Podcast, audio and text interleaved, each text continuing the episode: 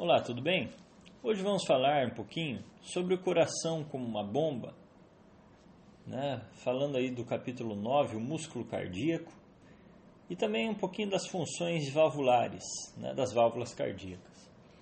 Em primeiro lugar, a gente tem que olhar para o coração e imaginar que ele é um músculo, e esse músculo cardíaco funciona como uma bomba, funcionando o sangue a seguir adiante. Né? Então a gente teria quatro câmaras no coração, dois átrios e dois ventrículos, aonde o sangue da circulação sistêmica, né, tanto de membros inferiores é, como de membros superiores, abdômen, pelve, tronco, cabeça e pescoço, chega até o átrio direito através de veia cava inferior e veia cava superior. No átrio direito, esse, esse sangue ele chega totalmente desoxigenado, por isso é representado nos desenhos como um sangue azul. Esse sangue desoxigenado ele passa para o ventrículo direito através da válvula tricúspide e logo em seguida ele passa para as artérias pulmonares. Das artérias pulmonares, direita e esquerda, esse sangue ele vai para o pulmão, na circulação que a gente chama de pulmonar ou menor. Lá no pulmão, a gente vai ter uma íntima relação entre capilares alveolares e o alvéolo. Né? Esse alvéolo que agora a gente tem que pensar que está cheio de oxigênio que a gente conseguiu através da inspiração. O alvéolo cheio de oxigênio e os capilares perialveolares cheios de dióxido de carbono eles, por uma diferença de concentração dos gases, vão fazer um processo de troca gasosa. Do capilar sanguíneo sai dióxido de carbono rumo ao alvéolo e do alvéolo entra para a corrente sanguínea, então o oxigênio. Então essa troca sai dióxido de carbono, entra oxigênio, eu teria o nome de hematose. Né? Hematose seria a troca gasosa. E agora esse sangue, que era azul, se torna um sangue vermelho, né? no nosso, na nossa representação aí, nos nossos esquemas e desenhos. E esse sangue vermelho, proveniente agora então dessa troca gasosa, ele volta para o átrio esquerdo através das veias pulmonares. Se você percebeu, eu falei o que é geralmente contrário. Né? O sangue venoso geralmente é azul, né? E o sangue arterial geralmente é vermelho. Mas aqui a gente trocou isso um pouquinho, né? Então esse é o nosso esquema de, de circulação menor e maior se misturando e voltando a ter uma boa oxigenação, voltando então com a hematose. Agora esse sangue oxigenado, ele passa do átrio esquerdo para o ventrículo esquerdo através da válvula bicúspide ou mitral e do ventrículo esquerdo, esse sangue é ejetado através da válvula aorta para a aorta. Você pode reparar que a aorta tem um cajado, né?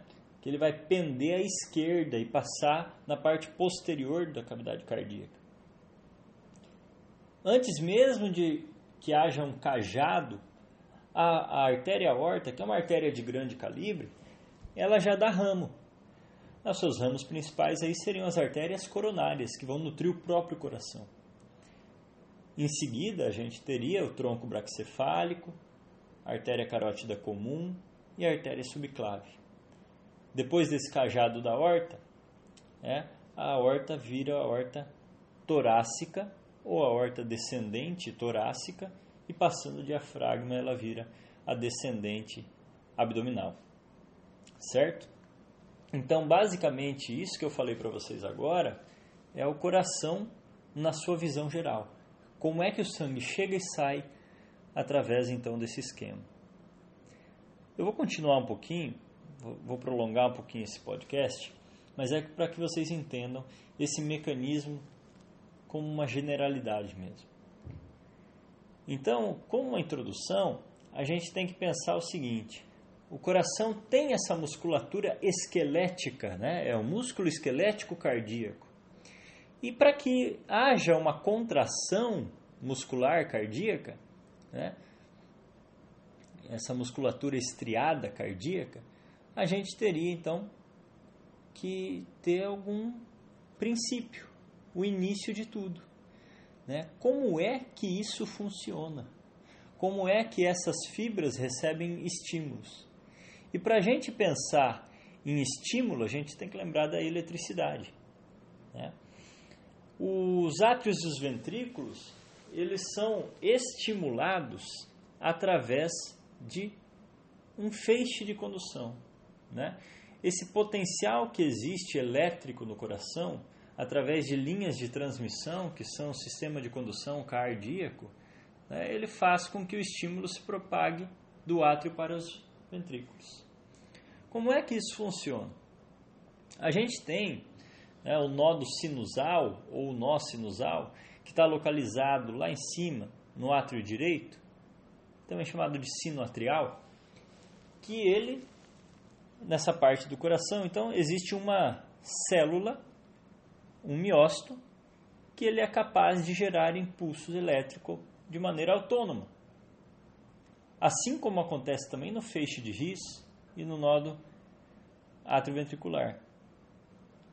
Mas como no átrio a gente tem um potencial de repouso menor que no ventrículo, é, maior que no ventrículo seria nesse caso, porque a gente tem menos 55 a menos 60, enquanto no ventrículo menos 80 a menos 90 milivolts.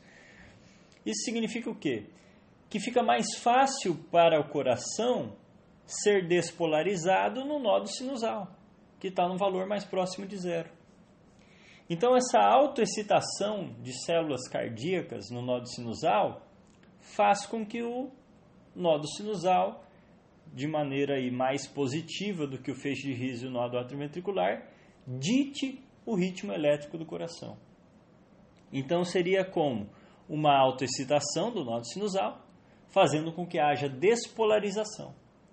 E aí o processo de despolarização dessas fibras cardíacas ele vai num sentido átrio ventricular. Primeiro, a gente despolariza todo o átrio direito do nódo sinusal. Esse estímulo passa pelas vias internodais. E logo em seguida o átrio esquerdo, através então do feixe de Bachmann. Os estímulos que passaram do átrio e despolarizaram todas as células miocárdicas atriais, os miócitos atriais, eles não conseguem passar não conseguem estimular as fibras dos ventrículos. Porque existe um tecido fibroso que envolve as válvulas cardíacas. E esse tecido fibroso que está aí, né, ele impede a passagem da eletricidade do átrio para o ventrículo. Então, entre o átrio e o ventrículo, eu vou ter que ter alguma coisa que vai reunir de novo esse estímulo elétrico. E eu tenho o nó do átrio ventricular. Um professor meu costumava dizer, de maneira até engraçada, que no nó do átrio ventricular, os amigos, digamos assim, né, os estímulos elétricos, paravam para tomar um chopp. Eles paravam para brincar, né, para jogar, para se divertir. Porque aí no nó do átrio ventricular a gente vai ter um retardo desse potencial, um retardo dessa velocidade de condução do estímulo cardíaco, que é muito bem evidenciado depois no eletrocardiograma. Parou aí, no nódo atrioventricular, esse estímulo e seguiu para o feixe de His. O feixe de His vai conduzir a velocidades muito maiores a partir agora dessa, desse ramo esquerdo e direito, porque aqui a gente tem um engrossamento das fibras. Né? Então, esse ramo esquerdo e ramo direito do feixe de His, eles vão é, conduzir a velocidades superiores aí com relação à velocidade de condução atrial. Passa então a todo o ventrículo através do feixe de His ramo esquerdo e direito e termina essa condução elétrica lá nas fibras de Purkinje. Certo? Então a gente tem aí o sistema de condução cardíaco, né? O nó sinusal, as vias internodais, nó do atrioventricular, feixe de His, ramo esquerdo e direito e as fibras de Purkinje. Ok?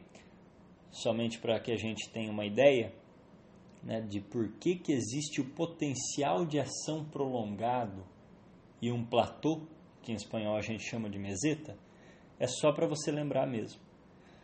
Lembre-se que quando havia uma despolarização, que eu conseguia um potencial de ação muito bom, né, para que a célula então seja despolarizada, houve abertura dos canais rápidos de sódio. E logo em seguida, eu tenho que ter a abertura dos canais lentos de cálcio ou canais cálcio-sódio. Para que isso? Você tem que lembrar que o cálcio é o principal íon, é o íon responsável pela contração do músculo. Né?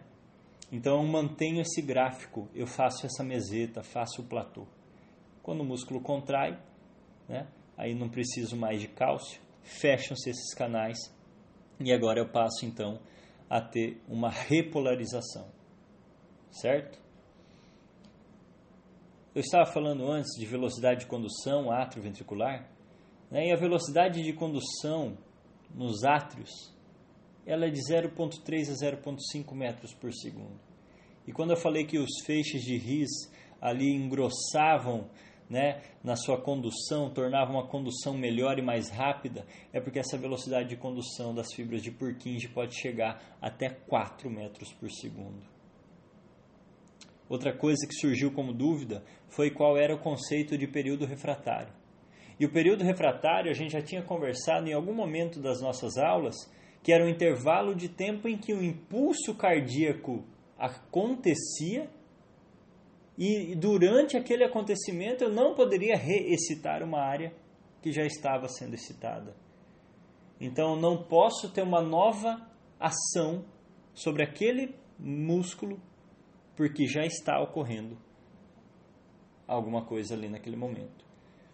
E o período refratário atrial tem um valor de 0,15 segundos e o ventricular 0,25 a 0,30 segundos.